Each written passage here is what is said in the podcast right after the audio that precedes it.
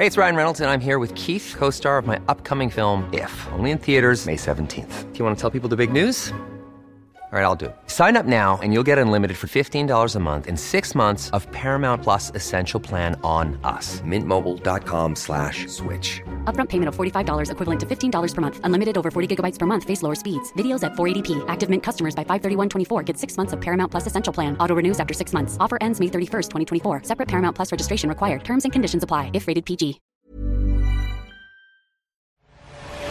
Bonjour à tous, soyez les bienvenus dans votre journal de la mi-journée. Voici les titres et à la une. Second poteau Pavard Joining us exclusively is legendary Post investigative journalist and associate editor Bob Woodward. C'est à vous la suite. Ce soir, nous dînons avec Jérémy Ferrari et Philippe Lelouch. Voici vos infos avec Hugo Noirteau. Bonjour Hugo.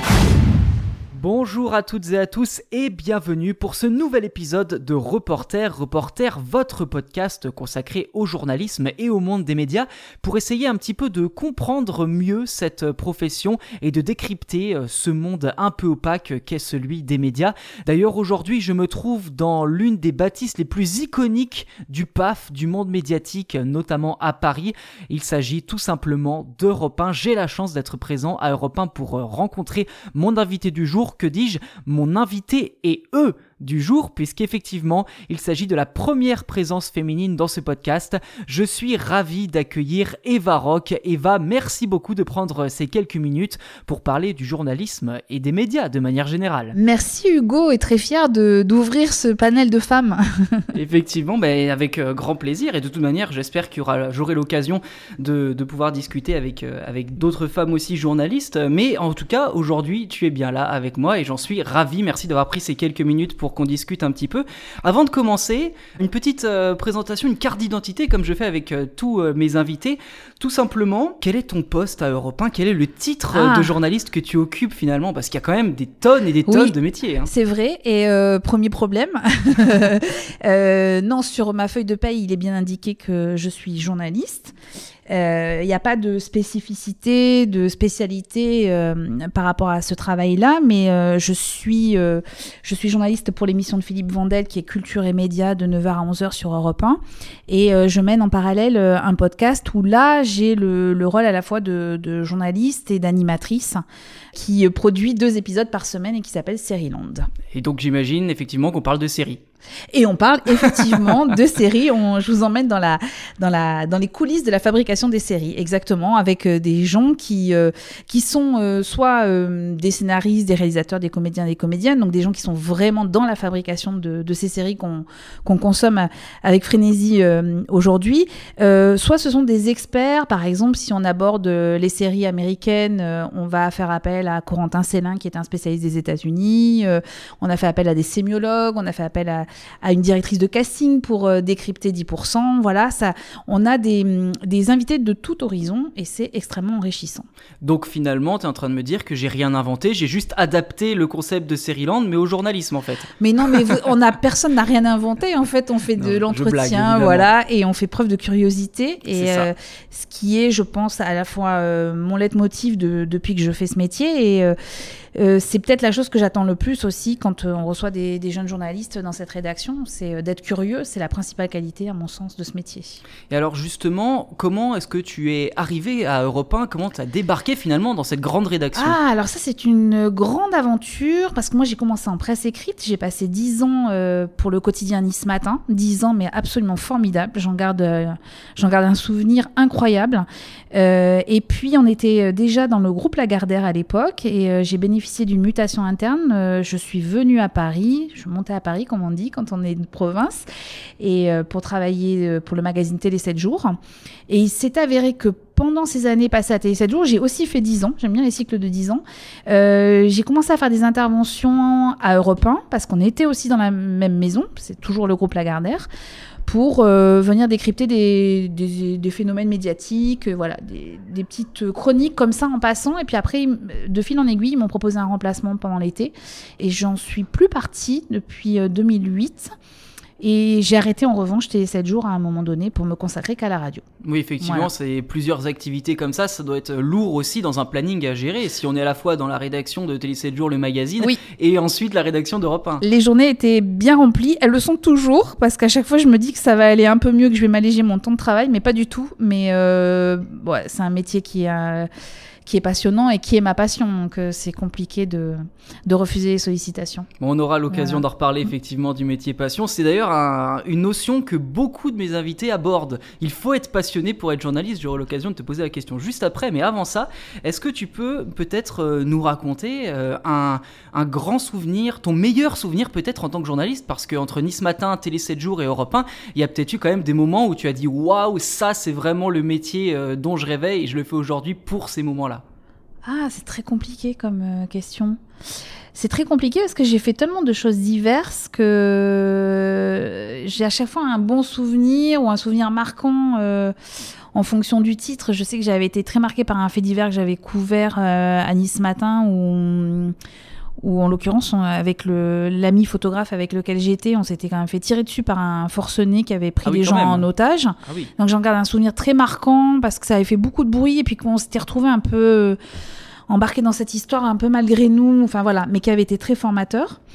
À Télé 7 jours, euh, ouais, j'ai vécu des grandes euh, aventures euh, médiatiques. Euh, je me souviens d'avoir traité la Starac, ça m'avait. euh, mais oui, la grande époque de la Starac. je débarquais dans ce monde qui, qui m'était totalement étranger, de la télé, des paillettes, etc à faire des interviews avec Kylie Minogue et puis suivre les candidats, euh, partir suivre Britney Spears en concert. Enfin, c'était assez dingue.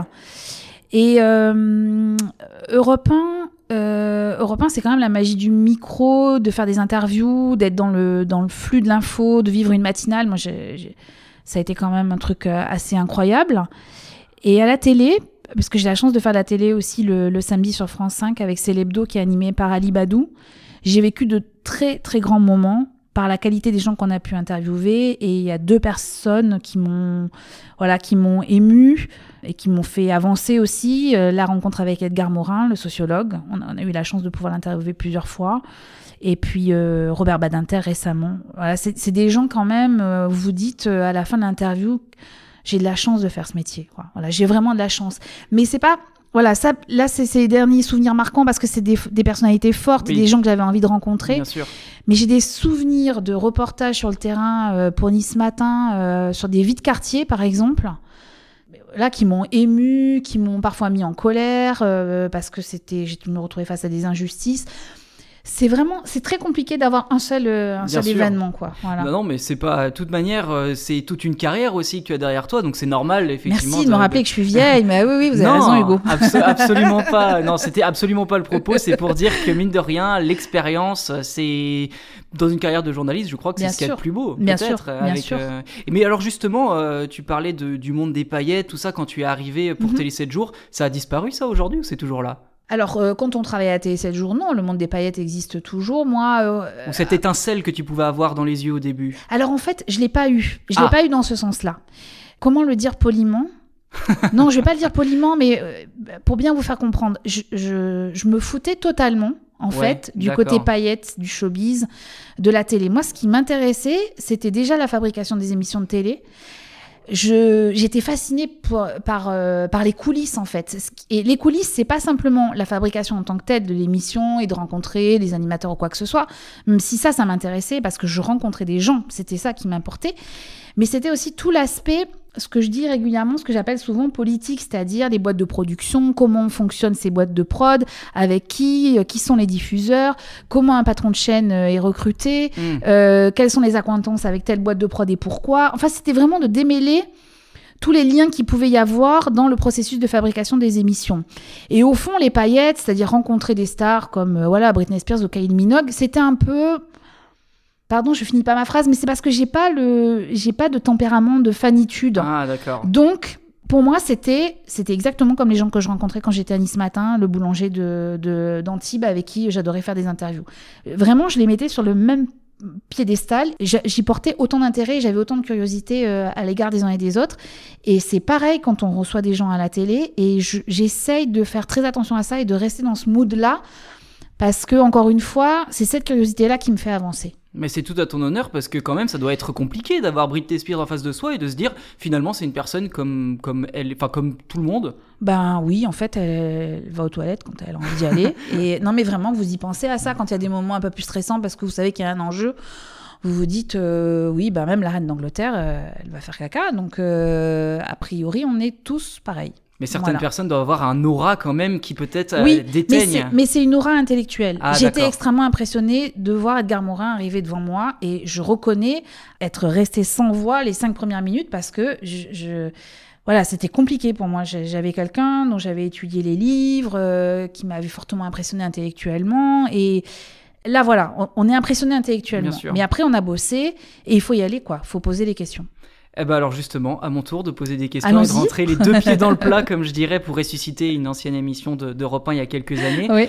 Euh, alors, est-ce que le journaliste, pour parler de culture, euh, et après on parlera de- du- du segment média plus, mais en termes de culture, est-ce que un journaliste qui traite de la culture est comme les autres? Est-ce que euh, sa mission finalement c'est comme les autres? Je m'explique par rapport à ça, c'est que est-ce qu'il doit parler de ce qu'il aime, parce que mine de rien la culture c'est présenter des choses aussi, ou est-ce qu'il doit parler de ce qui peut intéresser les gens? Parce qu'il y a peut-être ce dilemme-là quand on parle de culture. Alors, euh, la, réponse, elle est très claire. Il ne faut jamais oublier qu'on est écouté ou lu quand on travaille en presse écrite euh, ou vu quand on est à la télé. Donc, mon avis, mon goût euh, personnel sur une œuvre n'a aucun intérêt. En revanche, j'aime l'idée que on fasse passer du, de l'enthousiasme dans les chroniques.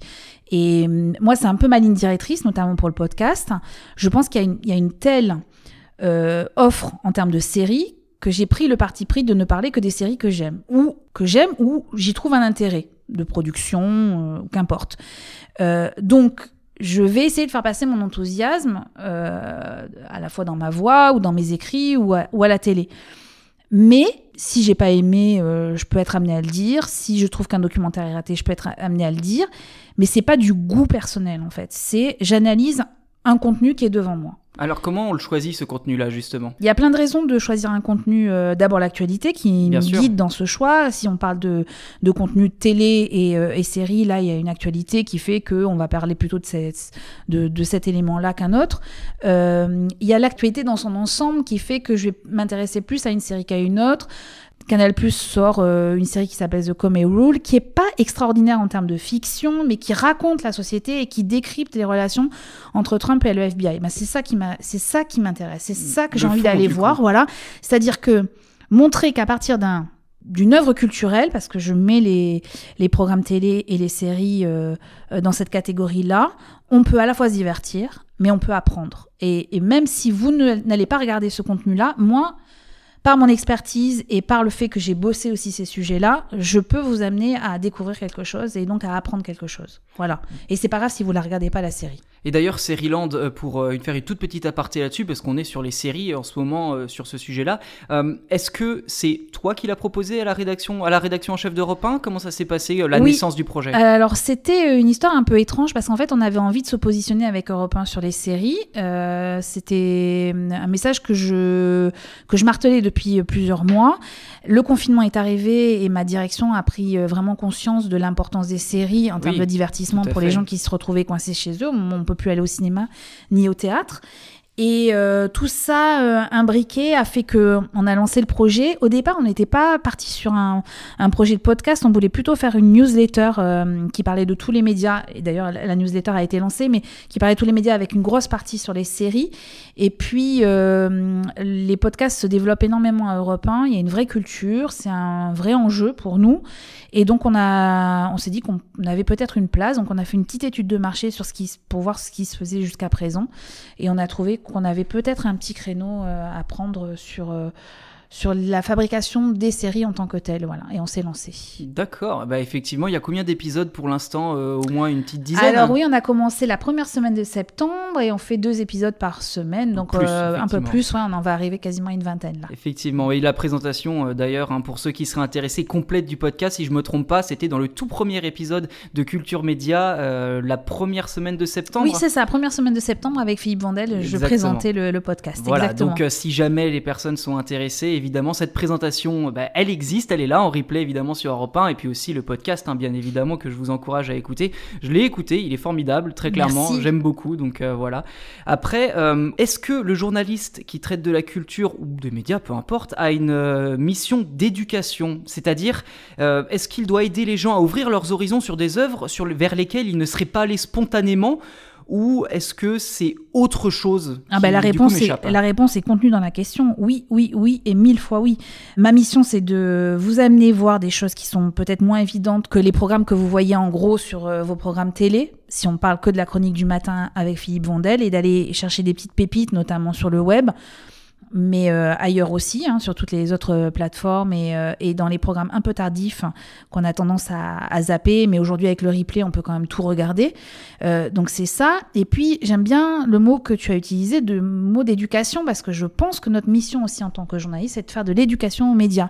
Alors on en parle beaucoup auprès des enfants, c'est-à-dire qu'on dit souvent l'éducation aux médias auprès des ados, leur faire comprendre ce que c'est qu'une vraie image, une fausse image, les fake news, etc. Mais euh, ce travail d'éducation-là, il est à faire aussi avec les Ah, adultes. Bien sûr. Et à faire aussi avec nous-mêmes. C'est-à-dire que sûr. nous, on a un devoir de, de vérification, même quand on parle de culture, euh, même quand on regarde un documentaire.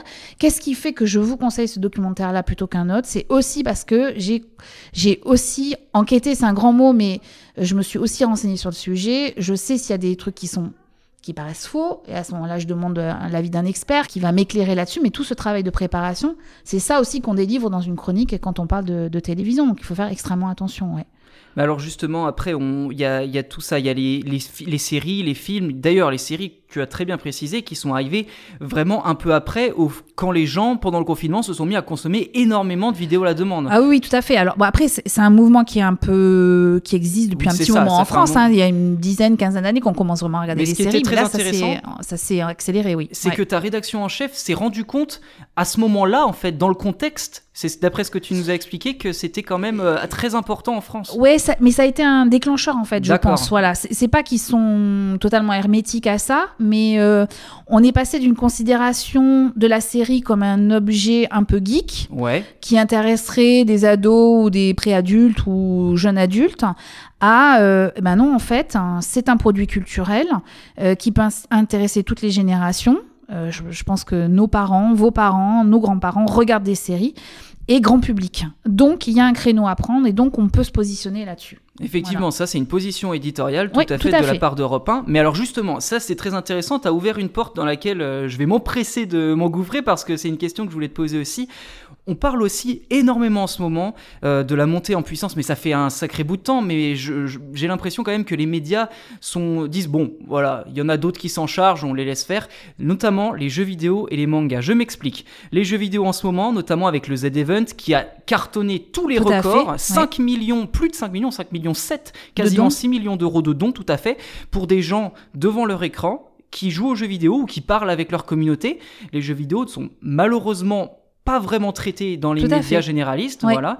Et il y a aussi autre chose, les mangas qui, la France est le deuxième pays le plus, Oui. le plus gros consommateur de mangas. Alors comment on peut expliquer peut-être cette défiance des médias généralistes euh, et surtout des grands médias généralistes Ouais, c'est pas une défiance. jeux, euh. Alors c'est pas une défiance parce que hum, en l'occurrence, je pense que c'est plus un un problème générationnel en fait. Ah d'accord. Et je l'ai vu typiquement à, à Europe 1, euh, où là, euh, il y a une nouvelle génération de journalistes qui arrivent, donc des gens qui ont entre euh, 25 et 30 ans, qui sont des gros consommateurs de jeux vidéo notamment, et de mangas aussi, et euh, qui arrivent avec des projets. Donc qui arrivent avec des chroniques, c'est le cas de Clément Le Saffre, qui est aussi dans, dans Seriland, et c'est ça qui m'intéressait aussi, c'était de m'entourer de gens qui sont beaucoup plus jeunes que moi, parce qu'ils regardent d'autres types de séries, et Bien moi j'ai envie qu'ils m'emmènent dans cet univers-là. Et donc Clément, il est arrivé avec son expertise en jeux vidéo, donc il fait une chronique euh, chez Philippe Vandel en jeux vidéo. Il a proposé un podcast, on a fait un podcast sur les jeux vidéo. Donc euh, Europe a quand même cette faculté à écouter, en tout cas, ce qui, ce qui vient de la rédaction. Mais je pense que c'est vraiment un problème générationnel. Et les séries, ça a été un peu ça.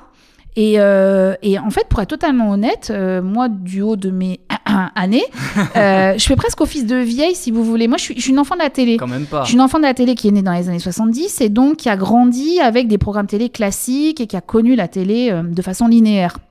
Et je m'aperçois que déjà, de parler de séries, de parler de Netflix, etc., Et alors de parler de web série et de web documentaire, je- C'est- c'est oui. encore, c'est, c'est, euh, c'est encore plus ovniesque. Euh, C'était déjà un truc assez improbable. Et il y a trois ans, on avait lancé une émission qui s'appelait Les petits pas dans l'écran, euh, qui était diffusée le, le samedi soir à 19h sur Europe 1, où on parlait de chaîne YouTube. Et je me souviens qu'au début, les gens me regardaient quand même avec des grands yeux en me disant mais ça marche. Et je leur disais mais regardez, vous avez un compteur. C'est ça. Voilà, vous avez un compteur qui, alors en plus, c'est très fiable hein, parce que c'est le nombre de clics, euh, le nombre de vues. Et ce sont des gens qui ont par exemple 1 million, 2 millions, 3 millions d'abonnés à leur chaîne. Donc est-ce que vous pensez vraiment que c'est pas regardé? Et là, ils ont découvert tout un écosystème et ils, se sont dit mais ah oui, il y a quand même quelque chose. Après, il y a un truc qui est fondamental aussi pour comprendre pourquoi les, les médias euh, classiques ne s'emparent pas de ces questions-là c'est que euh, les youtubeurs, pour le dire vite, hein, les youtubeurs, les joueurs de, de jeux vidéo, euh, les lecteurs de manga, etc., sont pas des consommateurs de médias classiques en fait. Et donc, euh, ils se moquent un peu qu'on vienne pas euh, parler de leur passion. euh, et ils trouvent les infos euh, sur le web et ça leur suffit, ça leur suffit largement. Donc, il y a aussi ça, c'est qu'on a l'impression d'être quand même dans deux mondes qui sont totalement euh, pas séparés, mais en tout cas qui, qui cohabitent pas beaucoup. Et le podcast vient un peu unir tout ça, parce que c'est une consommation, une consommation plus jeune et que nous, les vieux, on commence à y venir aussi. Quoi. Les vieux, c'est vite dit quand Ah, même. si, faut si. peut-être pas. Oh non, faut peut-être pas. Ce n'est pas parce qu'Europe 1 est une institution que tous les journalistes Ah oui, je suis plus 1, jeune que je suis plus jeune qu'Europe 1, oui, je vous Quand confirme. même, quand même. Alors après, effectivement, c'est une question qui, qui est tout à fait intéressante et on pourrait en parler pendant des heures, mais il y a aussi d'autres sujets que j'aimerais pouvoir euh, développer, notamment peut-être certaines personnes estiment que dans la présentation de, de certains objets culturels, justement, il peut y avoir peut-être parfois un mépris vis-à-vis de certains autres objets, dans le sens où euh, on va peut-être préférer un film à un autre parce qu'il appartient à un genre qui est plébiscité qu'un autre. Oui, alors je comprends la question. Alors, euh, Pour prendre un exemple concret, oui, hein, vraiment, oui, oui. euh, c'est, euh, je pense notamment à quand Rambo 5 est sorti l'an dernier, qui a été détruit par la critique. Oui. Les fans, eux, étaient relativement contents, mais pas que les fans, les, juste les personnes qui appréciaient tout du moins ce genre de film, les films d'action, parce que euh, ils avaient vu des choses que peut-être les journalistes qui disent oh Stallone, non, non, clairement, non, Stallone, au revoir, ne voyaient pas. Et après d'autres films, par exemple, un peu plus sociétaux ou plus qui racontaient des histoires peut-être plus en profondeur, qui n'étaient pas forcément violents. Voilà, il y a un peu cette. euh, Alors, en fait, c'est la vieille dichotomie ouais. euh, culture populaire et culture élitiste. Moi, j'y crois pas. Enfin, j'y crois pas. Euh, je, je peux entendre qu'elle existe pour certains médias, médias mais je, je me refuse d'y participer parce que je pense qu'il y a un intérêt à toutes les œuvres. Bien sûr. D'où ma difficulté à descendre un film, par exemple, à descendre une série ou un programme télé, parce que je sais le travail qu'il y a derrière à chaque fois, euh, et je- ça, voilà, ça, ça me, ça me chagrine de, de défoncer une- un contenu quel qu'il soit. Je pense qu'il faut aussi faire confiance aux critiques, c'est-à-dire que dans le cas précis de Rambo, je ne sais pas, j'ai pas vu le film, donc je me permettrai pas. C'est un Euh, exemple comme oui, un oui, autre. Oui, oui, hein. mais c'est- un bon exemple. C'est-à-dire que, euh, certes, les critiques euh, culturelles euh, sont là pour, euh, oui, donner leur avis, c'est-à-dire analyser un contenu, en l'occurrence un film, mais ils sont pas là pour faire plaisir aux fans. Et je pense que dans les critiques qui ont défoncé Rambo, il y avait des gens qui devaient sans doute, des critiques qui devaient sans doute avoir adoré les pre- le premier, le deuxième ou le troisième, voilà, ou qui ont trouvé un intérêt plus au deuxième qu'au troisième, j'en sais rien. Autant faut-il qu'elle soit constructive. Et celle-là, Il faut effectivement, qu'elle soit constructive. euh, l'était. C'est la, la, voilà, hein. la difficulté en fait, c'est que et c'est notre métier et c'est notre mission, c'est de décrypter, c'est-à-dire de donner des arguments, que ce soit pour ou contre, mais d'argumenter et euh, d'accepter aussi un truc très important que hum, l'objectivité n'existe pas. Bien sûr. En fait, assumer sa subjectivité, c'est aussi assumer un propos et donc assumer ce qu'on dit et donc l'argumenter. Voilà, être Voilà. capable de l'argumenter, tout à Il faut fait. toujours, toujours, sinon ça n'a aucun intérêt. Parce qu'effectivement, je me souviens de certains sites spécialisés, enfin, tout du moins qui sont censés être spécialisés, et qui donnaient des arguments péremptoires en disant c'est violent, ça n'a pas de fond, terminé, c'est un mauvais film. Alors que on aurait quand même pu développer un petit peu. Il y a une conversation autour de ça quand même. Oui, et oui, bien sûr. Malheureusement, elle n'a pas eu lieu, et comme dans pas mal de films d'ailleurs qui n'ont pas le droit à Mm. cette conversation. Mais c'est pareil en télé, vous le verrez aussi dans les séries, là, cette façon qu'on a d'entendre les gens dire les séries françaises c'est pourri. Moi, ça m'insupporte d'entendre les gens me dire il n'y a jamais rien à la télé. Ça m'insupporte. Alors, encore plus aujourd'hui avec l'offre qu'il y a euh, Ah oui. et les replays. je- C'est un, un message que je ne peux pas entendre. C'est le seul truc qui pourrait m'énerver. Toujours de très bonne humeur. Mais le truc qui m'énerve, voilà, c'est ça, c'est pourri, c'est dégueulasse, sans argument. Ah et oui. deuxième truc, il n'y a rien. bah, En fait, d'abord, vous avez le choix de ne pas avoir de télé, ni Déjà. d'écran chez vous. C'est une chose. Vous avez une télécommande, ce qui est très pratique aujourd'hui, c'est-à-dire que vous n'avez même plus besoin de vous lever de votre fauteuil pour appuyer sur off. Donc c'est très pratique aussi. Et, euh, et voilà, faites preuve aussi de curiosité, de savoir ce que vous avez envie de regarder. Euh, faites confiance aux gens qui regardent pour vous et euh, ça ira mieux. Et après, la discussion, elle est toujours ouverte. On ne sera jamais totalement d'accord et c'est pas grave. C'est aussi ça qui est extrêmement intéressant dans ce métier. Et alors justement, dans ce métier, et plus précisément dans le cadre du journaliste qui traite de la culture, alors déjà, on va se mettre d'accord sur une chose, est-ce qu'on parle de journalisme culturel ou de journaliste euh, qui traite de la culture? C'est quoi la, la terminologie pour Comme euh, pour le sport, ce sont des journalistes qui traitent de sport, des journalistes qui traitent de culture. Leur métier, c'est être journaliste. D'accord, Et c'est comme ça hein. qu'on peut se retrouver du service des sports au service culture le lendemain. Tout est une question de travail et de curiosité, encore une fois. Pardon, je me répète, mais c'est exactement ça. Ah non, mais c'est Et important, euh, les chapelles, vous voyez, où on enferme les gens dans, dans une matière, c'est- Mm, je déteste ça. Après, vous forgez une expérience, donc une expertise, qui fait que, évidemment, c'est plus logique que moi, je continue à parler de médias. euh, que euh, d'aller au service politique. Mais j'ai fait, hein. fait de la politique quand j'étais à Nice ce matin. Donc, je- qu'est-ce qui fait que euh, mon cerveau ne peut pas euh, analyser un discours politique? Non, a priori, oui, j'ai fait des études pour ça, je travaille pour ça, donc il n'y a, y a aucune raison de ne pas y aller. Mais non, non, ce sont des journalistes qui traitent de culture et des journalistes qui traitent de sport, pour regarder ces deux exemples qui sont souvent cités.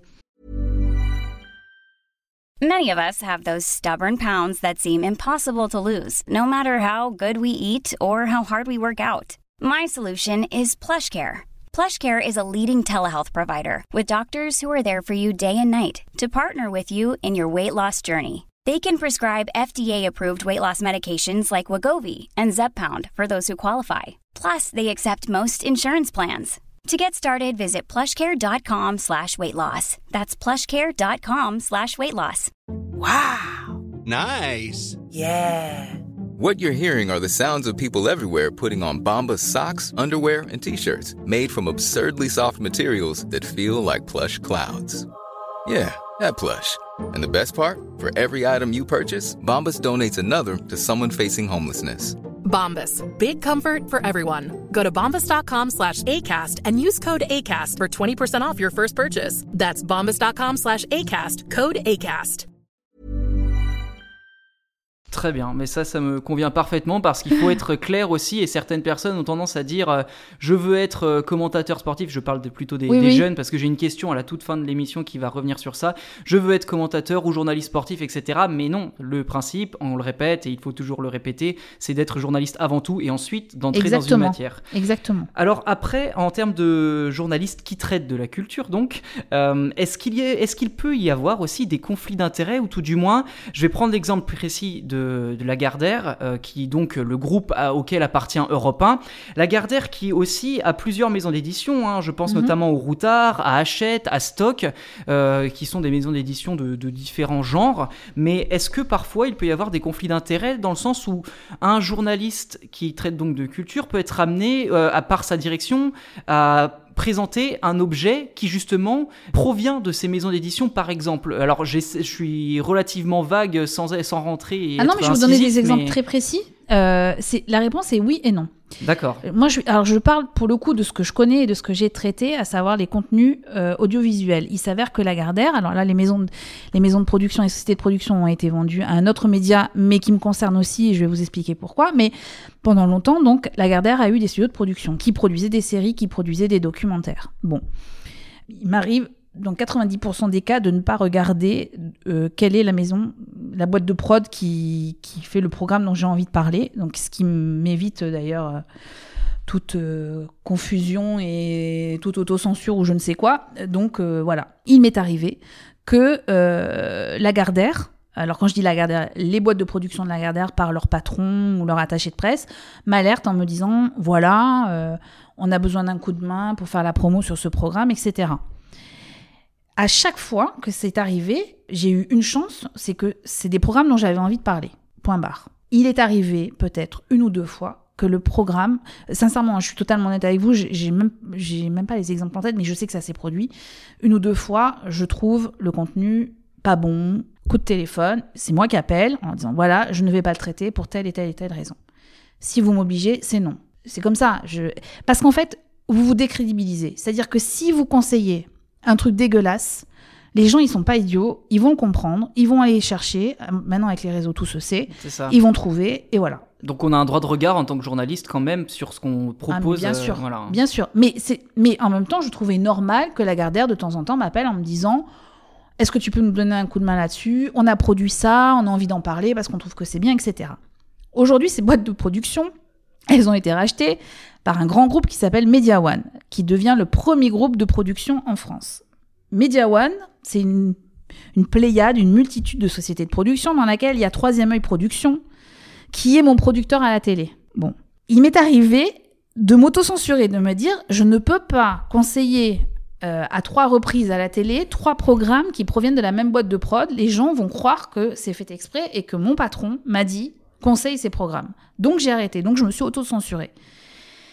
Jusqu'au jour où j'en ai parlé avec le patron en question, où je lui ai dit voilà, je vais dire à l'antenne, euh, je vous conseille ce programme pour telle et telle et telle raison. Et par ailleurs, je voulais vous préciser que c'est une production Media One et que nous aussi on fait partie de Media One. Il m'a dit stop, arrête tout Mm. parce que les gens ils ne comprennent pas ce que tu es en train de dire. D'accord. J'ai beaucoup réfléchi et c'est vrai en fait, au fond, le téléspectateur s'en fout de savoir que c'est produit par Media One, donc il veut savoir si c'est un produit de qualité ou pas. Mais c'est une vraie question que je me pose sans cesse. Je reviens de Cannes Série, festival de séries de Cannes. Il y avait quatre séries françaises dont j'ai parlé. Et je vous jure, c'est vrai. Je, savais qu'il y en avait une qui était produite par Media One et les trois autres, je ne le savais pas. Et je m'aperçois qu'elles elles sont toutes faites par trois boîtes de production qui appartiennent à ce conglomérat immense qu'est Media One. Qu'est-ce que je fais? C'est difficile de passer à côté hein, dans Bah, ces cas-là. hein. C'était 10%, Ouais. la série 10%, la série La Flamme, la série Moloch sur Arte qui a été un événement, et la quatrième dont j'ai déjà oublié le nom, je me souviens plus.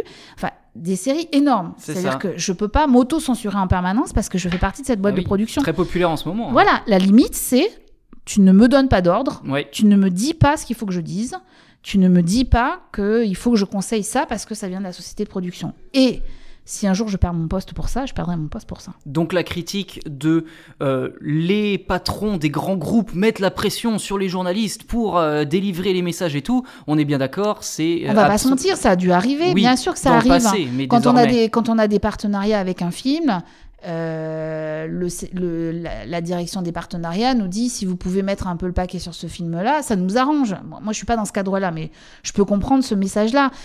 On a fait un truc très intelligent sur les partenariats pour justement ne pas se retrouver dans ce truc de se dire oh là là, il faut qu'on conseille un film qui est dégueulasse. Oh, on est partenaire du truc, il faut qu'on en parle. Donc, pour les séries télé, parce qu'on est partenaire de séries télé, on le fait à l'envers. On regarde avec le service des partenariats, on regarde la série, on demande à, ce qu'on, à, à la voir avant la diffusion. Si on estime que c'est quali, que c'est dans la ligne éditoriale d'Europe 1, on est partenaire et donc moi j'ai aucun mal à en parler. Voilà, c'est aussi simple que ça.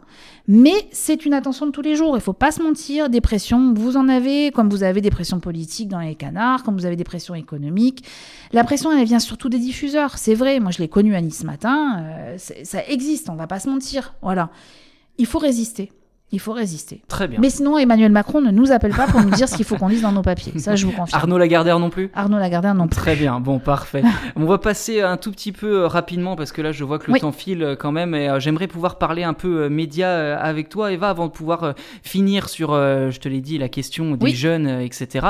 Est-ce que parler de l'actu des médias dans les médias, c'est pas un peu égocentrique? Ou ça peut paraître un peu Euh, égocentrique alors non, c'est pas égocentrique, mais c'est très compliqué pour les raisons que je viens de vous, dé- que je Bah viens de vous exposer. C'est que vous parlez des gens avec qui vous bossez, donc euh, il faut faire extrêmement attention. Non, c'est pas égocentrique parce que hum, je pense que les médias ça intéresse quand même les gens. Donc c'est un sujet euh, comme un autre et euh, il s'avère que ça prend beaucoup de temps sur nos vies aussi parce que les écrans c'est quand même euh, on y passe beaucoup de temps devant donc euh, on peut parler des médias sur un plan économique, sur un plan politique et puis sur les contenus euh, qui sont offerts aux gens. C'est pas euh, c'est pas nombriliste, on se regarde, on se regarde pas le nombril. Il faut faire attention aussi à ça en n'oubliant jamais que on parle pour les gens qui nous écoutent et c'est la règle prioritaire. Est-ce qu'on peut parler aussi librement euh, des médias quand on est journaliste au risque peut-être d'égratigner un confrère ou un autre média? Mais c'est comme euh, une critique euh, de film, c'est-à-dire que il faut justifier quoi. Il faut justifier, il faut être constructif. Euh, oui, je peux, euh, je peux critiquer euh, la couverture d'un tel événement par CNews ou par BFM, mais il faut que je l'argumente. Pourquoi je trouve que euh, c'est critiquable? Parce que vous n'avez donné l'avis qu'à un seul camp euh, dans le débat qui était, euh, qui était, euh, qui était réalisé. euh, parce que euh, l'image n'était pas la bonne, parce que euh, il y a une légende qui me paraît euh, totalement euh, inadéquate par rapport à l'événement. Euh, Il y a des tas de raisons pour critiquer. Après, il faut accepter aussi la critique, C'est c'est-à-dire que Mettre son égo de évidemment, côté, euh, hein. bah, bien sûr, et que eux, et donc il faut qu'on soit le plus irréprochable possible, et eux ont aussi le droit de dire non, vous n'avez pas bien vu, vous n'avez pas bien analysé euh, cette situation. Donc on, clair. on accepte aussi le droit de réponse parce que certains justement n'acceptent pas le droit de réponse. Non, non, bien sûr, il faut accepter le droit de réponse, mais le droit de réponse, c'est légal. C'est-à-dire qu'il répond à des codes très précis. Donc, euh, si on ne le fait pas, si on ne le diffuse pas d'une façon ou d'une autre, en radio, en télé ou dans la presse écrite, c'est parce qu'il n'a pas. Euh, il n'est pas exact ou il n'est pas, euh, il ne répond pas à une forme juridique euh, complète. Donc euh, le droit de réponse, s'il est bien fait, eh bien il est diffusé. On n'a même pas le, on même pas le choix de dire je ne veux pas le passer ou pas. hein. C'est- une règle juridique. C'est le service juridique qui s'en Je charge. vais prendre un exemple très précis. euh, c'est euh, jeuxvideo.com qui a été euh, au centre d'une petite Oui. polémique euh, avec le, la Production pour la, série, la web série Noob. Oui. Et donc, lors du crowdfunding, donc du financement participatif pour la nouvelle saison, le, la saison 10, qui a dépassé 2 ou 3 millions d'euros, je ne m'en souviens plus, c'est un record euh, pour euh, les séries, euh, les web-séries. Et donc, ce... Ou alors même peut-être que c'était pour l'encyclopédie. Je crois qu'il y a, je, je crois que je m'embrouille dans le- le- l'objet du crowdfunding, mais peu importe. Une chose est sûre, c'est que euh, jeuxvideo.com a essayé de décrypter les paliers donc de ces crowdfunding parce que dans un financement participatif, il y a des contreparties pour expliquer clairement les choses et disait que certains paliers, en fait, ne, les contreparties n'avaient pas été euh, données, n'avaient pas Oui. été faites. Il y avait, ils accusaient un peu vraiment, euh, enfin même directement en fait, euh, Fabien Fournier qui est donc le directeur euh, et qui gère toute la structure Olydri, Olydri Productions.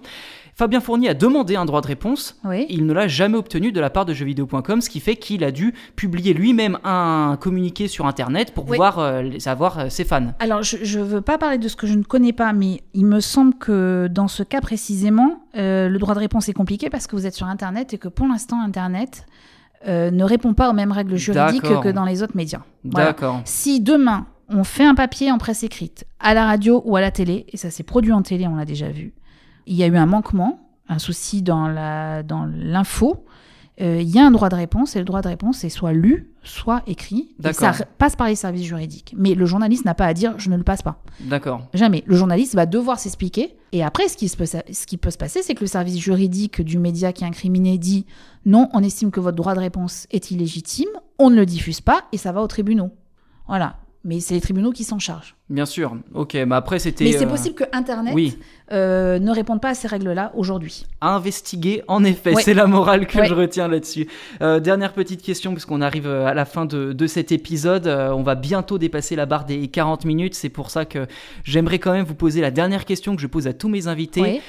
Un jeune ou un moins jeune, euh, quelqu'un qui est en école de journalisme peut-être, qui se dit, ou même pas en école, à l'université, qui cherche sa voie, qui se dit, tiens, je suis intéressé par les médias, le journalisme. Est-ce qu'il y a une feuille de route, un chemin à suivre? Est-ce qu'il y a une formule magique Ah, finalement pour devenir journaliste, pour devenir la prochaine Eva Rock du service euh, Oui. de d'Europe 1 ou d'RTL euh? Vous allez trouver que je me répète, hein, mais la seule formule magique, c'est la curiosité, en fait. Je crois pas aux écoles de journalisme, euh, sauf pour un plan technique, c'est-à-dire un apprentissage Bien technique en radio et en télévision, mais en presse écrite, moi, je suis pas passée par ce canal-là.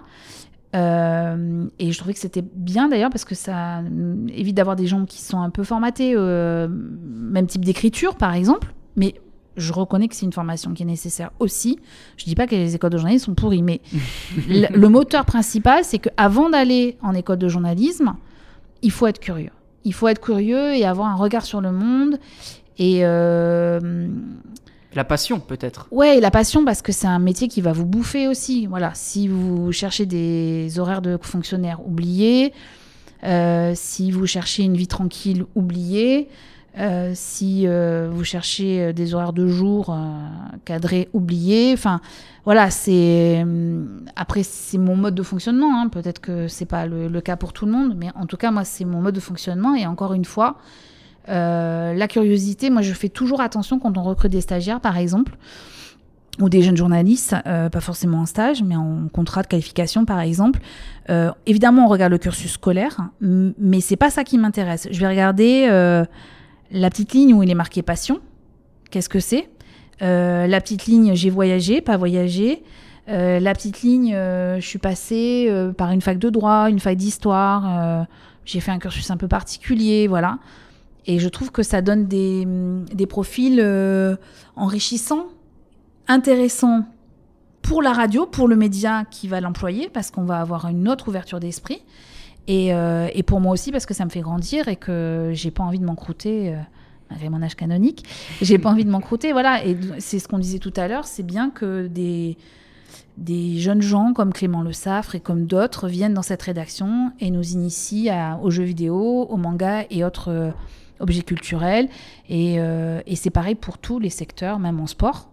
J'aime beaucoup les gens qui me font découvrir d'autres euh, disciplines sportives que le, que le foot et le rugby. Et euh, c'est ça, c'est la curiosité, elle va dans, les, dans tous les sens, pour vous et pour nous. Si vous avez 5 minutes, la prochaine fois, on parlera football américain. Ça vous convient? Oui, et ben je l'ai découvert, figurez-vous, typiquement. C'est un très bon exemple. J'ai découvert le football américain grâce à un écrivain, Maxime Chatham, qui m'a décrypté les règles que j'ai déjà oubliées. Je vais être totalement honnête C'est avec très vous. compliqué, hein, mais qui tout à coup m'est apparu d'une clarté absolue.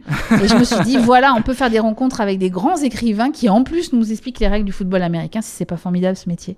Bah écoutez, merci beaucoup, merci beaucoup Merci, Eva d'être venue, euh, enfin d'avoir accepté que je vienne à ta rencontre parce que c'est plutôt Merci comme ça que ça venu, s'est passé. Merci. Bah, avec grand plaisir, ça permet de découvrir ces magnifiques euh, studios que sont ceux d'Europe 1, les locaux. D'ailleurs, on n'est pas exactement dans un studio hein, pour décrire, on est plus dans une salle de réunion, Oui. mais ça convient tout à fait, très clairement. Euh, en plus, on a une petite vue sur, euh, sur un peu de verdure. À Paris, c'est quand même assez rare, donc c'est nickel. Euh, parfait dans le 15e arrondissement. Merci beaucoup Eva, Merci, encore une Hugo. fois, Eva Rock, d'avoir euh, d'avoir euh, répondu à, à mon invitation. La prochaine fois, on parlera encore une fois de sport, mais vous allez comprendre, ce sera différent dans la forme puisque on va surtout s'intéresser au groupe Canal+. Le prochain épisode sera avec Geoffroy Garetti. On va essayer de comprendre un petit peu comment dans la chaîne et le groupe Canal+, euh, le côté divertissement et en même temps l'actualité et en même temps le sport, les trois combinés peuvent fonctionner surtout dans un contexte aujourd'hui où les chaînes payantes sont euh, un peu euh, décriées ou ont un peu plus de mal, on va dire. Donc euh, ça, ce sera pour le prochain épisode. On se retrouve d'ici quelques semaines euh, pour tout ça. Merci encore de nous avoir suivis et à très bientôt pour euh, décrypter encore une fois le monde des médias et du journalisme.